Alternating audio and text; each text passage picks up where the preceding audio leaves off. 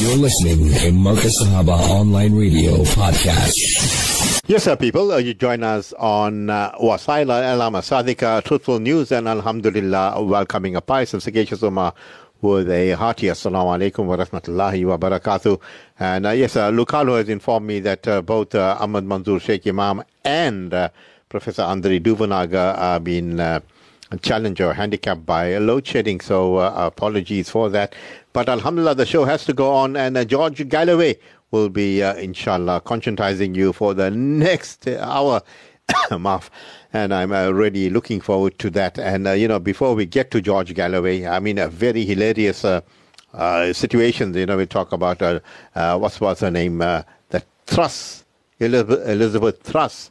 Uh, you know, she admitted that they did the bombing of uh, those pipelines and so forth. It's hilarious how that her um, uh, messages were uh, tapped in uh, by the Russian secret service or agents, and they have exposed. And imagine she, the NATO allies. That were compromised by the doings of these people. I mean, they just sell each other out left, right, and center. But in the meantime, uh, so much uh, else has taken place uh, in the world, and uh, uh, the one uh, that we talk about is our Imran Khan being targeted, and Ahmed Manzoor Sheik Imaam sent in his apologies. But he also sent me a press statement for immediate release, he says, and it goes on to say the National Freedom Party, NFP, condemns the blatant assassination uh, attempt on a former uh, Pakistani Prime Minister Imran Khan, was shot down uh, when his uh, protest convoy came under attack. Violence can never be the solution uh, to solve uh, political differences. We need to support every person's right to protest and to disagree with the government. This uh, should be an unalienable right in every country, stated. This is a statement that uh, uh, MP Ahmed Manzoor Sheik Imaam uh, made. And furthermore, he says the NFP is concerned about the reports that the current Pakistani Prime Minister and other senior officials were behind the attempted assassinations. Uh, these reports are deeply troubling, and as a country, we need to condemn any political violence uh, carried uh, carried out by any state against politi- political opponents. Uh, these types of actions represent uh, uh, the onset of authoritative tendencies and should be condemned with the contempt it deserves. Uh, this is what Ahmed says, and he goes on to say. The NFP uh, therefore calls uh, for calm amidst uh, rising tensions and appeals uh, to the current political leaders in Pakistan to allow the political opposition to freely express their discontent without any retribution, as uh, this will deepen uh, their democracy. Uh, DIRCO uh, needs to keep a close eye on the situation as we cannot uh, remain silent if there is a political repression taking place in Pakistan. South Africa has always had uh, good relations with Pakistan and uh, we uh, regard them as our friends. However, we need uh, to be firm even with our friends, especially when they err. Uh, this is what Ahmed Manzoor Sheik Imaam's statement reads, and Alhamdulillah, a brilliant statement indeed. And as I said, uh, the rest of the program will be dedicated uh, to George Galloway uh, with his thoughts, his views, the master, uh, the king of alternative news. And I'm sure you're going to really enjoy every minute of his, as I would. And inshallah, so sit back and enjoy. And uh, on the board this evening, yes, it's none other than Lucalo, who's taking care of everything. So inshallah, let's go and listen to George Galloway. state of virtual war exists between Russia and the United Kingdom. Never in second place, the United Kingdom's hatred of everything Russian, everything in Moscow, everything in the Kremlin is now vividly on display. The British bombed the Nord Stream 2 pipeline. The British launched an attack on the Black Sea Fleet of the Russian Federation yesterday. The British were involved in the attack on the civilian infrastructure of the Kerch Bridge leading between the mainland of Russia and the Crimea. How do we know all this? Because Russia had illegally hacked the private telephone of the briefly British Prime Minister Liz Truss. Liz Truss, we can say, did not have time for the spycraft class at the Foreign Office. We know that the British did it because she texted Antony Blinken, the US Secretary of State, one minute after the explosion of the Nord Stream pipelines with the heavily coded words, It's done. She is more Austin Powers than James Bond, I'll give you that, but then she wasn't long in the job. This was one minute after the explosion and before anybody else in the world even knew that the explosion had taken place. The fact that the Russians could so easily hack the phone of the British Prime Minister is a remarkable thing, especially as they were using the Israeli invented spyware Pegasus software, which is represented in court if you want to take a legal action against them by none other than Cherie Blair, KC, the wife of the former British Prime Minister Tony Blair. Curiouser and curiouser. Israeli spyware enabled the Kremlin to listen in and read the messages of the British Prime Minister, and the British Prime Minister was so stupid she gave away British culpability of a top secret terrorist operation directly to the phone of the US Secretary of State and without the use of codes. She could have said, It's raining in London, or Is it raining in Washington? Or have you hanged your washing out to dry? But no, she texted the words, It's done. Well, it's done now, Liz. The Russians know that you did it. That you did it, moreover, not just against Russia, but against your own NATO allies, in Germany in particular, uh, but also in Sweden and Denmark. Friendly allied countries had their infrastructure destroyed or their territorial sovereignty assailed by you, by your special boat service commanded from the Admiralty building in Whitehall in London. You placed the machinery that was able to be located by the American airplane that flew all the way from the USA and bombed the locators that your special boat service had placed there. It was an Anglo American operation of some bravery and some skill. And there will be people in Whitehall buzzing that I'm calling them out right now for doing this. But I believe that just as a small cloud can be a harbinger of great storms to come, this action against the Nord Stream by the Anglo American Axis is that small cloud, and it is a harbinger of great cloud, great storms to come. And those storms will look like this.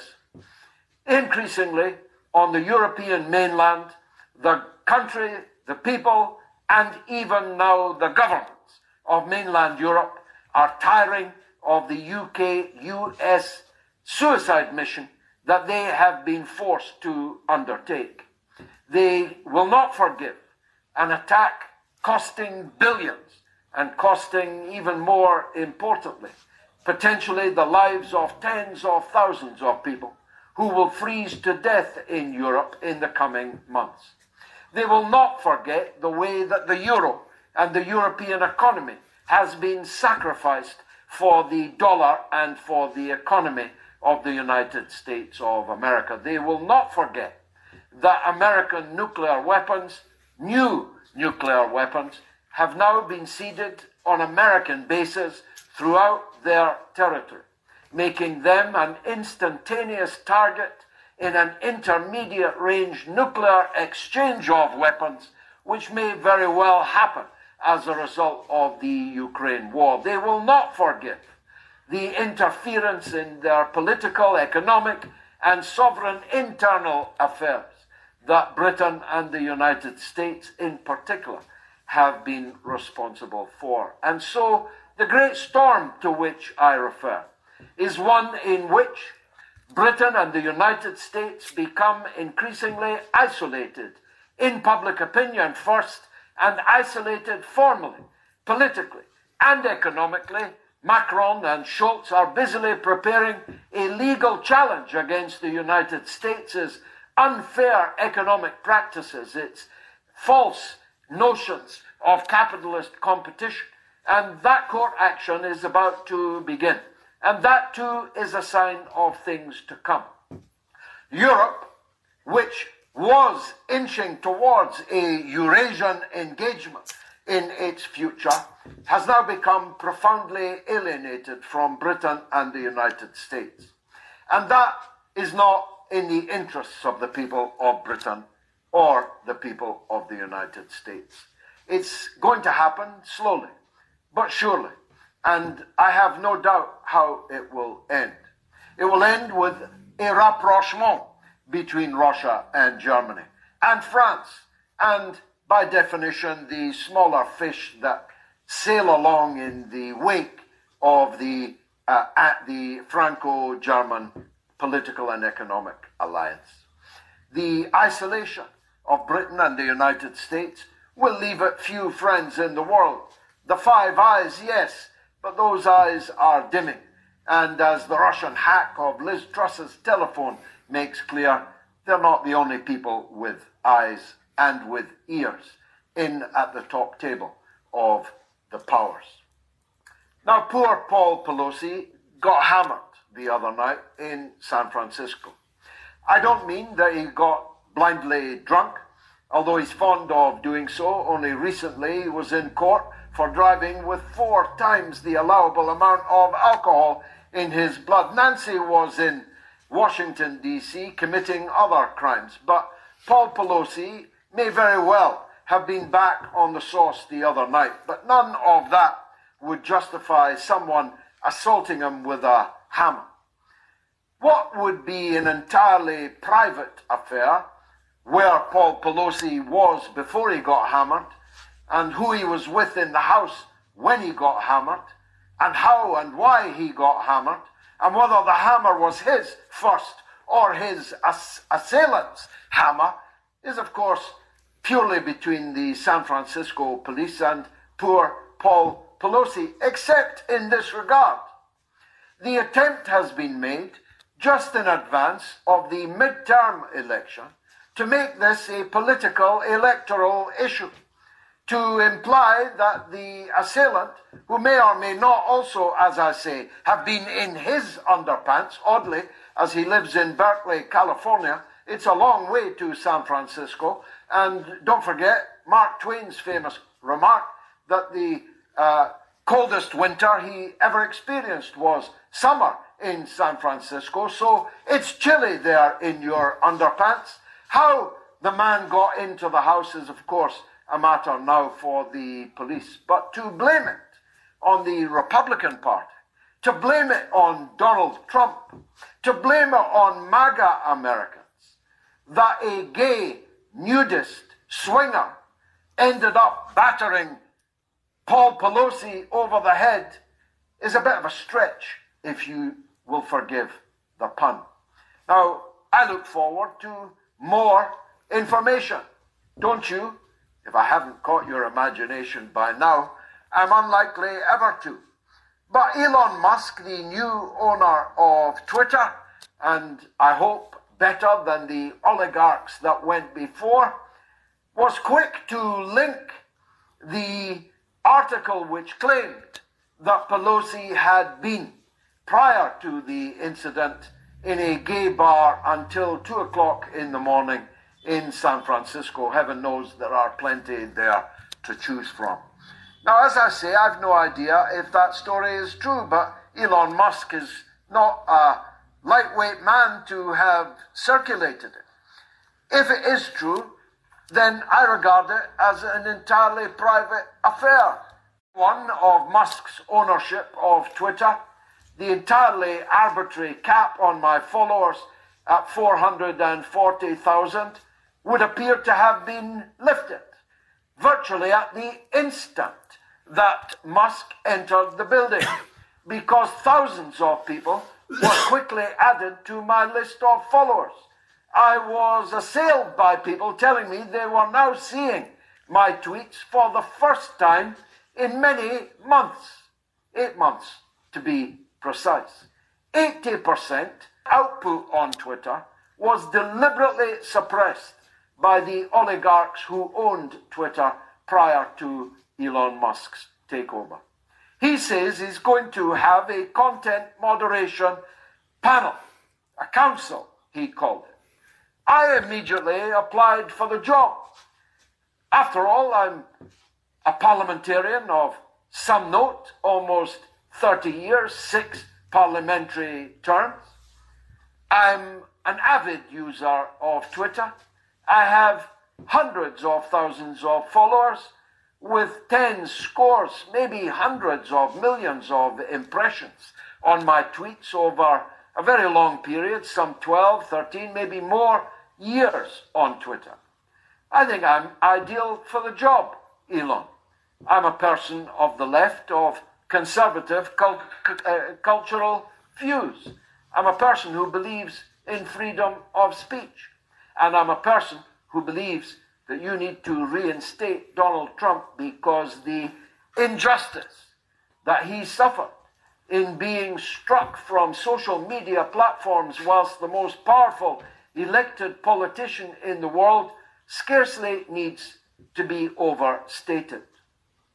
And when you add Twitter's own role in suppressing the Hunter Biden laptop, laptop story, which is going to become the biggest story of 2023. Write that down. Remember, you heard it here. It's going to be a story that will involve shady business dealings, not just by Hunter Biden, the crack cocaine addict, the sex addict, the man with a taste for very young girls addict, but the role of Joe Biden in Hunter Biden's life will be revealed if power changes hand next Thursday, a week on Thursday, in the midterm elections. And lastly, in 1966, England hosted the World Cup, and a very good job they made of it too.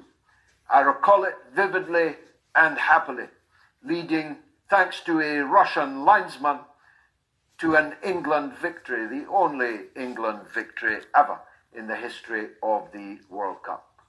I'll never forget the sunshine gleaming on Jules Rimet in the hand of the English golden boy, Bobby Moore.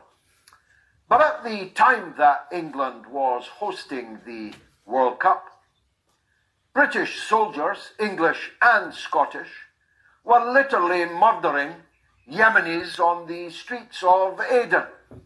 Nobody said then that England was not a fit and proper place to host a World Cup.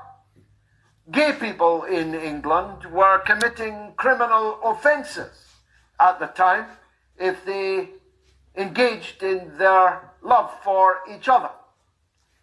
England had had until then 200 years of imperial conquest, including the preeminent role in the organization of international slavery at the time we hosted the World Cup. Not that long before, not even a century before, we had bombarded China to punish them for refusing permission for us to ship Indian heroin onto the streets of China.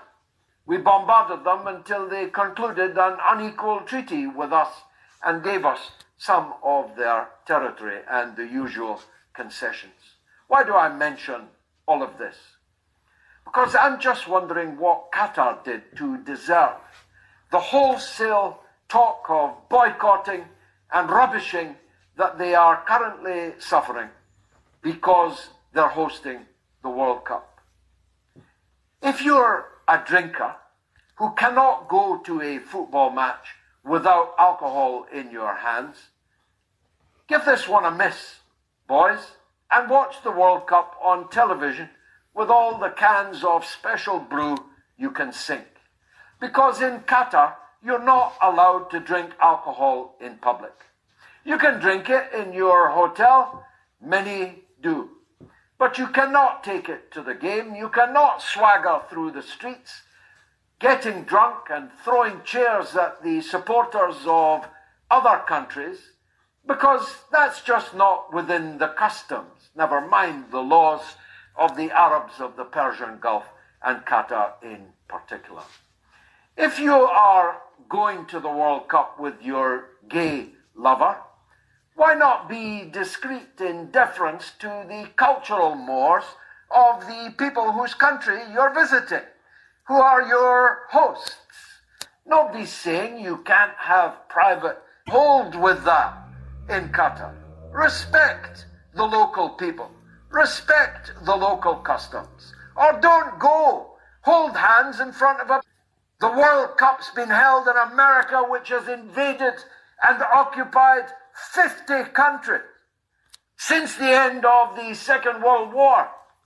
The World Cup has been held in all kinds of countries whose crimes are far, far greater than any crime ever committed by the people or the government of Qatar.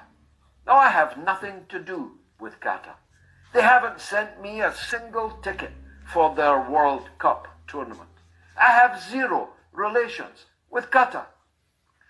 But I never stay silent when somebody is being bullied in the way that Qatar is currently being bullied. I thought that Donald Trump uh, put it well, but that uh, Vladimir Putin put it better in his three hour statement in Valdai this week. Can you imagine? Joe Biden speaking live for three hours.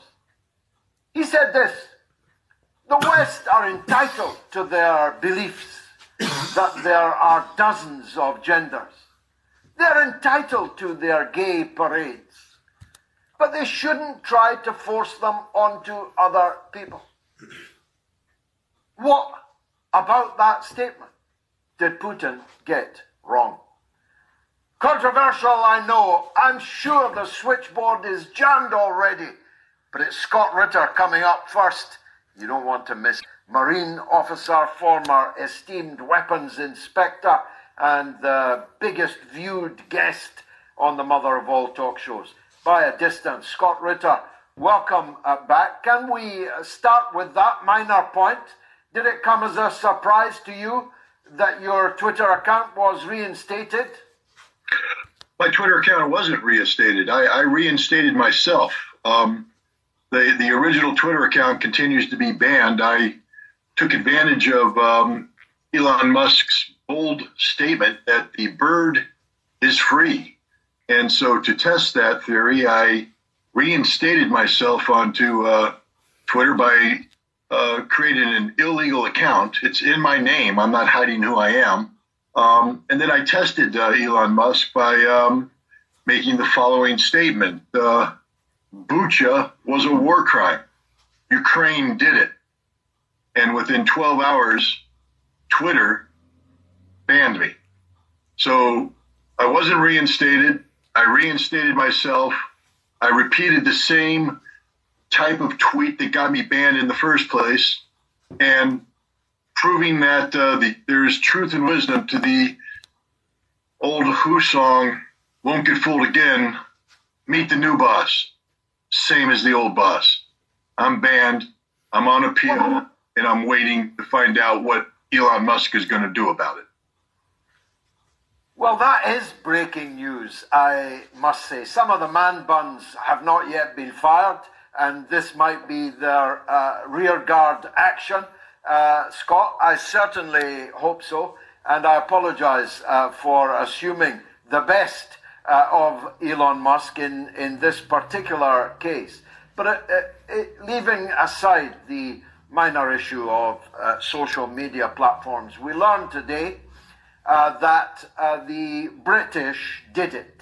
It was British Special Forces that uh, paved the way, at least, lit the path, at least, for the US destruction of property worth billions belonging to one of their allies, Germany, and their current adversary, Russia, in the Nord Stream pipelines. And we learned today that the reason we know that is that the Russians were reading the text messages sent on an ordinary iPhone by the British Prime Minister to the US Secretary of State.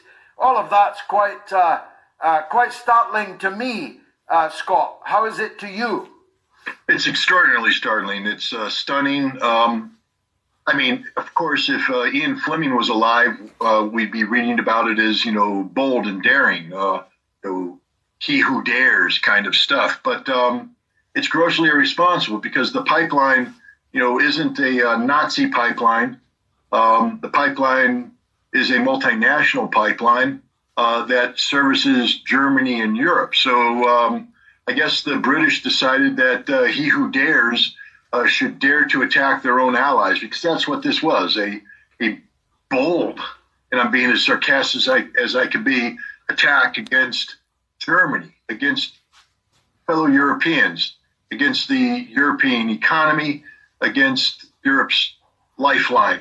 Um, now Europe will suffer, uh, and there's been an effort to blame the Russians, but the only people apparently they have to blame is the British and their American masters, by the way, because I don't believe for a second that uh, the British would have done this without uh, a green light from Washington, D.C. What do you When's revenue going to be deployed by the British Prime Minister? It's done, she texted to Blinken. That's deep cover, that, isn't it? Uh, extraordinarily deep cover. And um, again, um, I think it shows the complicity of the United States. It's done, meaning that um, what's done? It has to stand for something. In this case, it was the destruction of the Nord Stream 1 and Nord Stream 2 pipelines. Uh, and this also points to um, earlier collaboration between these two countries to take out a piece of German slash European energy infrastructure. It's done. Well, the only thing that's done is, you know, her career and um, uh, anybody else's career who continues to follow down this path. This is suicidal. It's suicidal for Europe and their economy. Um, but you know, this is dangerous because there's news came out today that uh, apparently the Russians have found evidence to show that uh, the British were behind uh, the Ukrainian abuse of the humanitarian, uh, you know, outlet that had been created for the shipment of food, using that as a cover to carry out a drone attack against the Russian fleet in Sevastopol. Um, and what, how has Russia responded? they've shut down the humanitarian channel. They've closed it, saying that it's being abused by the Ukrainians and by their British masters. So it appears that England's doing everything but declaring war against Russia. And at some point in time, Britain has to understand that there will be a price to be paid by the British people. You know, right now they're getting away with it because like, apparently Britain falls into the same heroic category as the United States, willing to fight to the last Ukrainian.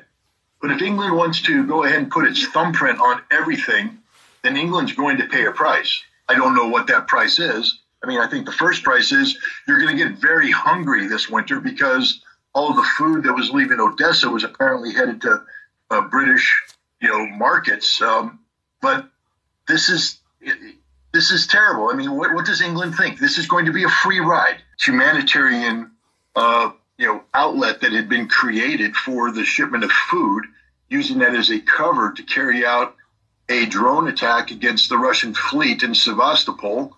Um, and what, how has Russia responded?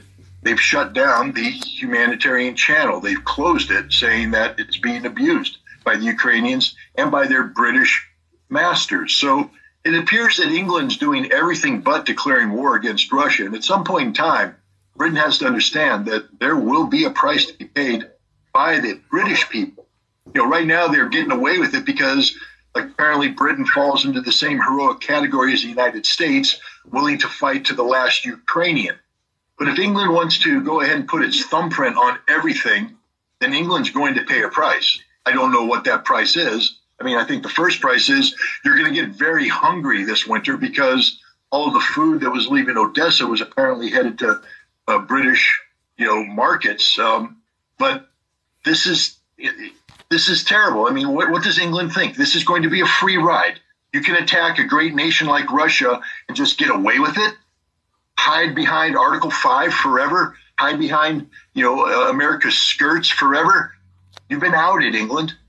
You're a warmongering, pathetic little excuse of a nation, and you're going to pay a price. Well, it's only exactly 100 years ago that British forces were fighting in Russia to bring about a regime change there. I'm writing something at the moment uh, about that. So watch this uh, space. On the war more broadly, Scott, uh, what's your take on the current battlefield situation now? And when does General Winter arrive on the battlefield? And what will be the impact of that? Well, my take is to just take the words of um, General Surovikin, uh, General Armageddon, the new Russian commander. The situation is tense. And what I mean by that is war is hell. There's a lot of fighting going on, and men are dying on both sides, but primarily on the Ukrainian side. Uh, they're being thrown into battle unprepared, uh, without little preparation in terms of tactics and they're being slaughtered by the Russians who have solidified their defenses and are fighting for the first time uh, in accordance with their doctrine. Um, the Russians are building up their strength while the Ukrainians are depleting their strength, and neither NATO nor the United States or Great Britain are able to provide uh, resources uh, in the quantities necessary to replace that which is being lost. So even if they're willing to fight to the last Ukrainian, uh, the Ukrainians are going to run out of equipment at a faster rate than NATO can replenish it. Uh, General Winter is on his way. Um, let's let's just be very blunt about this. In Russia, lights will be on. Gas will be provided to homes. People will not freeze to death. In Ukraine right now, the uh, electric grid is being shut down by the Russians. Um, the Ukrainian people are going to be freezing. They're going to be hungry and they're going to be literally operating in the dark. Um, that's never a good thing for troops at the front line. There's going to be a lot of Ukrainians worrying about what's going on back home, especially those who've just been recently conscripted forcefully off the streets. Uh, their will to fight will be minimal. Not only that, many of the people who are conscripted do not have access to cold weather gear. So as it gets colder, they're getting colder. Unlike each Russian uh, soldier who has been recently mobilized, who has been handed a full full complement of cold weather gear. Uh, the Russians have the ability to rotate rotate troops out of the front lines into the rear areas to get warm, to get well fed, to get rested before they rotate back in. Ukraine doesn't have that luxury. Their troops are going to the front line where they will stay until they either are dead, wounded, captured, or they retreat uh, under pressure from uh, the Russian soldiers uh, General Winter will be used to the full advantage of the Russians. Some areas, the Russians will probably uh, call for a lull. They're digging in, they're creating defensive lines. In other areas, the Russians will continue the attack because the Russians are trained to carry out offensive operations in the winter. And eventually, um, you know, General Winter will depart the area, and we will find Ukraine far weaker at the end of winter than they were going into the winter. We'll find the nation nearly evaporated in terms of a cohesive uh, country that is capable of feeding itself, uh, heating itself. Uh, it will be totally at the mercy of a Europe that itself is going to be going through difficult times. Ukraine is about to become the abandoned nation of the world. And when that happens, there'll be the lowest possible fruit to be plucked by the Russian military, which hasn't forgotten why they're there to begin with. Will the fighting continue a high pitch, uh, notwithstanding the winter weather? To what extent does heavy snow and very, very cold conditions alter the uh, pace and character of events on the battlefield? Right now, the Ukrainians are involved in um, very intensive offensive operations. They will not be able to sustain this into the winter. They will be compelled to fall back into prepared defensive positions. What does the snow do? Right now, the Ukrainians in prepared defensive positions have the luxury of having foliage over their head that shields them from drones and uh, reconnaissance photographs. Um, when the fall, the leaves fall. And when that happens, they no longer have that cover. And while you might be safe in a bunker, meaning you could avoid detection, eventually you'll have to depart that bunker to get resupplied, take care of um, Mother Nature, uh, whatever. And when you do that, your footprints will be shown leaving the bunker and coming back into the bunker. And a Russian drone is going to see that, and they're going to drop a bomb on you. They're going to hit you with artillery shells. As your vehicles move in, the tracks point a little arrow straight to where the vehicles are, and they will be destroyed. Russia has an overwhelming superiority, both in the ability to uh, targets on the Ukrainians, but then put steel on those targets. This winter is going to be all about dead Ukrainians. The Russians are going to be stacking them like firewood. Uh, this is going to be a very, very difficult winter for the Ukrainians. Uh, the majority of the soldiers who are going to be on the front lines are going to either be killed or wounded. There won't be too many of them left when this is done. When you were here, Scott, you introduced us all to the uh, exotic practice of sheep dipping, uh, into which I've been looking uh, more closely. I've been looking at the names of many of the dead, the passports, uh, pictures of many of the dead on the Ukrainian side. There's a very remarkable number of Polish names and Polish passports there. How many do you think uh, foreign soldiers, either uh, mercenaries or maybe even special forces from foreign countries, are fighting on the Ukrainian side? Well, it's a significant number. I, I would be loath to try and put a, precise number on it because, frankly speaking, I don't know. I do know that the Russians have claimed to kill tens of thousands of them, primarily Poles, a lot of Romanians, um, and also a smattering of people from, from Western countries. I do know that Russian intelligence has been speaking of tens of thousands of Poles, Polish soldiers uh, who have been brought over and transformed into Ukrainian soldiers since uh, this summer, and that practice is continuing. Um, you know, the the Ukrainian army, uh, there was an interview done with a Ukrainian Special Forces colonel, uh, and he's, you know, his unit was NATO capable, uh, trained alongside NATO prior to this conflict, was considered to be interoperable with his NATO counterparts. And he said, I've lost 80% of my men, 80%. And everybody they replaced them with have no training. These guys don't know what to do. So you call me special forces. There's nothing special about what my guys do right now. We, we, we, we can't do anything special. That's the entire Ukrainian army. Uh, they they're they're recruiting people, mobilizing people, bringing them to the front lines, but they're not well trained. They're not elite by any sense of the word, um, and they lack motivation. This is the importance of the mercenaries because these mercenaries are either um, sheep dipped Polish troops, sheep dipped Romanian troops, or they are not the uh, airsoft, um, you know, fake wannabes that came over early on, you know, former guys who served as an admin clerk during the Afghan war who suddenly wanted to become a combat veteran and came to uh, came to Ukraine only to die. Uh, the guys that are coming now are recruited as you know uh, by uh, these these private military contractors who are looking for what they call executive protection experience. That's code word for the kind of uh, bodyguard service that special forces provide. And um, these guys are leading the assault, and there's lots of them. We see video after video of people speaking uh, English uh, with various accents. Um, but the other thing about them is, um, like the Ukrainians, they're dying in large numbers. They're not going to turn the tide of battle. I do think we're going to see more and more Polish troops come in as Poland prepares for what I believe to be a foolish gambit, and that is to um, seize Western Ukraine. Uh, it won't involve the Polish army pouring across the border because the Polish army is already in Ukraine. Entire battalions are coming over, sheep dip, and then joining the Ukrainian service. And those battalions can, you know, be cleansed of whatever it is that transformed them from a wolf to a sheep and go back to being a wolf right there on Western Ukraine.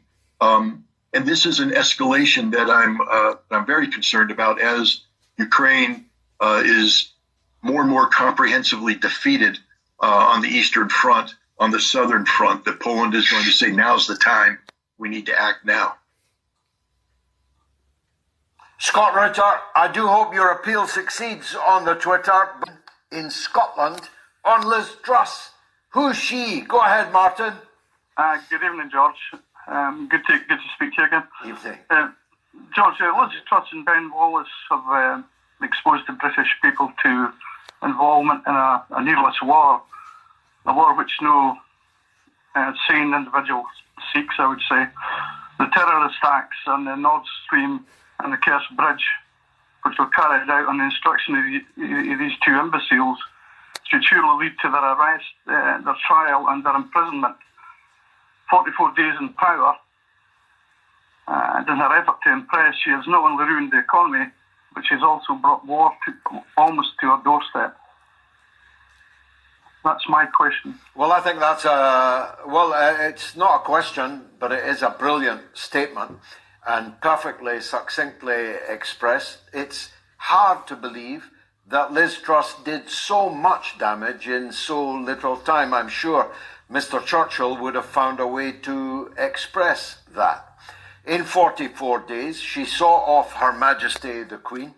She destroyed the British economy and she has placed us now right at the center, in the bullseye of the confrontation between Russia and NATO. And as Scott Ritter put it, delicately enough, there'll be a price to pay for this. The Russians hate the British state because the British state has been more than any other state responsible for crimes against the Russian people and the wider Soviet people are more responsible for more crimes than anybody else. Uh, British antipathy towards Russia doesn't just go back, of course, uh, to the period I refer to, about which I'm writing, uh, of the British led intervention, led by Churchill, as a matter of fact, opposed by Lloyd George, driven by Churchill, in which Scores of thousands of British soldiers were sent home, uh, not home from the First World War, which they expected, but sent to the frozen wastes of Russia instead to interfere, intervene in the Russian Civil War to bring about a victory for the White armies and the restoration of the monarchy there, the defeat of uh, Lenin and, and Bolshevik power. The enmity and bad blood goes back much longer than that, as Ben Wallace, of all people, should know, because he was a military officer in the Scots Guards who were the people on the charge of the Light Brigade in, into the guns. on and on they rode and were slain in huge numbers in the Crimean War the Scots Guards of the British Army. So the enmity is long and deep. But the Russians today are in a much stronger position, economically, politically, in terms of soft power, in terms of cyber power, are at the Crimean War ever was. The Russians are capable of reading the text messages of the British Prime Minister sitting in Downing Street. If they are capable of that, you can be sure that they are capable of much more. And sadly, if the shooting starts, Martin, we are right on the front line, before anyone else, before Washington, because that would mean literally World War III, but before Berlin, before Paris, before any of the other European countries. London, Birmingham, Manchester, Liverpool, Glasgow. We will be eviscerated, obliterated, turned into ash as a result of actions taken by Liz Truss. Who wouldn't know one end of Eurasia from the other, who couldn't tell which cities were in Russia and which were in Ukraine, who didn't know her Baltic from her Black Sea, who doesn't know her arse from her elbow, who was so stupid she became the shortest living Prime Minister in British history, has just put us right in the centre of the firing line. Thanks, Martin. Tony's in Liverpool on the same subject. Go ahead, Tony. Evening, George. How are you, mate? Good, mate. Good. Listen, um, this is catastrophic for the United uh, Kingdom and the United States diplomatically. I mean, Liz Truss has basically blown the gaff.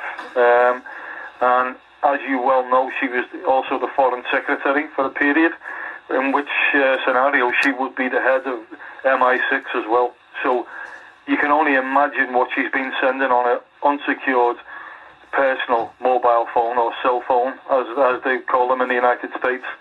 And Russia has been monitoring and intercepting all of this uh, traffic from her phone uh, for the past year. So God only knows what she's been sending on that. Um, and as for Germany, now they know exactly who did it, if they didn't already, which they may have done, but now they've had it uh, rubbed in, rubbed, their noses have been rubbed in the in the, in the dirt. Uh, it's quite clear that this is an attack on German infrastructure, uh, NATO ally, and I'm sure the International Criminal Court and the United Nations may well want to see the evidence, which is, uh, you know, available if they want to peruse this evidence. Well, uh, uh, Anglo-German enmity is, of course, uh, equally ancient uh, to the Anglo-Russian enmity of which I've just been speaking. Uh, but Germany now knows, to use your words, it was Britain that attacked it. It was uh, the British Navy which destroyed a multi-billion euro piece of German infrastructure and doomed Germany to a bitterly cold winter and a collapsing economy, with German industry literally shipping out as we speak. The BASF uh, factory has been unbolted from the floor and shipped to China, where it will be reassembled and BASF's highly profitable, very advanced uh, semiconductor and other electronic products will be uh, now constructed in Germany, in uh, China, rather than in Germany. German industries are already slowing down as a prelude to closing down. German citizens are applying to go and work and live in the United States. Germany has been attacked. Germany is falling. And it is falling not at the hands of the Russians, but at the hands of their supposed allies, the United States and the United Kingdom. And the greatest irony of all, Tony, must be that we only know this thanks to the Israeli spyware that Russia was employing and had installed on Liz Truss's telephone. Let's hope she wasn't up to no good, if you know what I mean, Tony on her mobile telephone. Now, uh, people can donate to our the economy. Go ahead, Gerard. Good evening, George. Thanks for taking the call. Um, I wanted to get in contact about worldwide property prices. There's um, quite a lot of thought that if you were to bring down property prices to a reasonable level, both commercial and uh, residential, that people would have a lot more disposable income. So, for instance, in the UK, the the average salary is 38k, which means you net about 2,462. That's not your nurses, that's not your firemen, that's not your public services. Now, the average rent is 1,143. So it doesn't take a genius to work out that that's over what it should be, which is around 30%. I'd be interested to hear what your thoughts are that if we were able to bring down, especially commercial rents, which they're far too high because they're not in relation to what the business like a small eatery or a small shop would make, how it could improve our economy. Because there would be small shops which statistically pay more rent, uh, sorry, more tax. uh, they would drive growth, and also by people having less money to spend on their rent, would have more money to spend elsewhere, which, according to uh, the Trustmaster General, would bring us growth. So, if we could, if we could reduce rent worldwide, because it's a problem in the Western world everywhere, people would have a lot more disposable income. I wonder what your thoughts are on that. Well, it's a very intelligent question. I'm not really the expert uh, on this subject, and I don't own a house in Britain, so uh, I'm not really aware of what the property market is currently doing. I would have thought, given the economic prospects, that uh, house prices were falling, uh, but I understand that not only are they not falling, they're rising, which seems to me economic uh, lunacy. But that's the capitalist system that we live in. Uh, I've never understood and long made this point why uh, Britain is so infatuated with owning uh, houses rather than renting them. After all, for many, many people, not everyone, uh, your house is the place you go to sleep in and wake up in, and you're out all day and all evening. Uh, it's uh, a, a trifle perverse that such a high proportion of our people's incomes are tied up in house prices. But as long as that bubble keeps inflating, then I suppose everyone's a winner, except when it reaches the point that new people cannot get on the property ladder because the supply of housing uh, is not keeping pace uh, with the number of people who want on that market. In countries like France and in Germany, not only is there a far higher percentage of people who rent rather than buy their houses, that in places like Berlin, rents are controlled.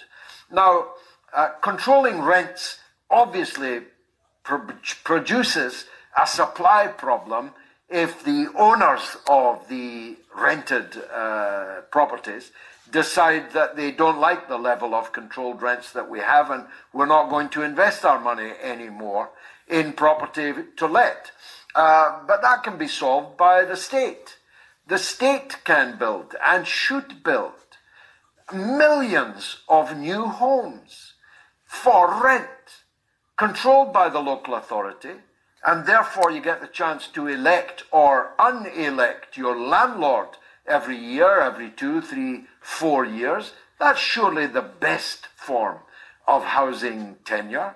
And it would be an economic generator of enormous proportions because the houses would all be built by our own people. The material that would be used would all be quarried and manufactured in our own country, in our own factories, and by our own workforce. It would be an enormous economic generator and would solve the problem of homelessness and overcrowding and poor housing at a stroke. I add only one point. I, am not an expert, uh, Gerard, as I said, but I, I add this point. As I look around the country, and I travel a lot, I'm in Stockport in a few days. Uh, we sold out a month ago, so you can't get tickets now. But uh, I'll be in Stockport and I'm going to Manchester for a meeting later in uh, north of the High Street. Now, being old fashioned, that makes me a little bit sad, but it's probably irrevocable. But why don't we use the property that is increasingly shuttered up on our high streets for housing? we could turn these properties into good quality and by definition well situated right in the center property uh, that uh, people could live in. Uh, I've talked before about department stores.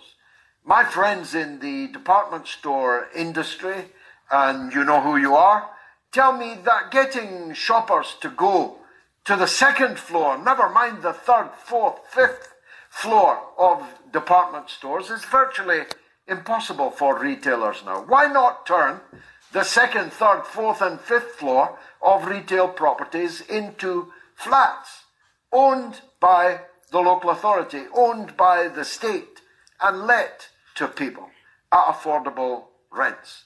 That would solve more than one set of problems. Yes, uh, we'll leave it at that. And Alhamdulillah, fascinating indeed. Uh, so much of, uh, you know, I can call this uh, world class information coming from alternative news.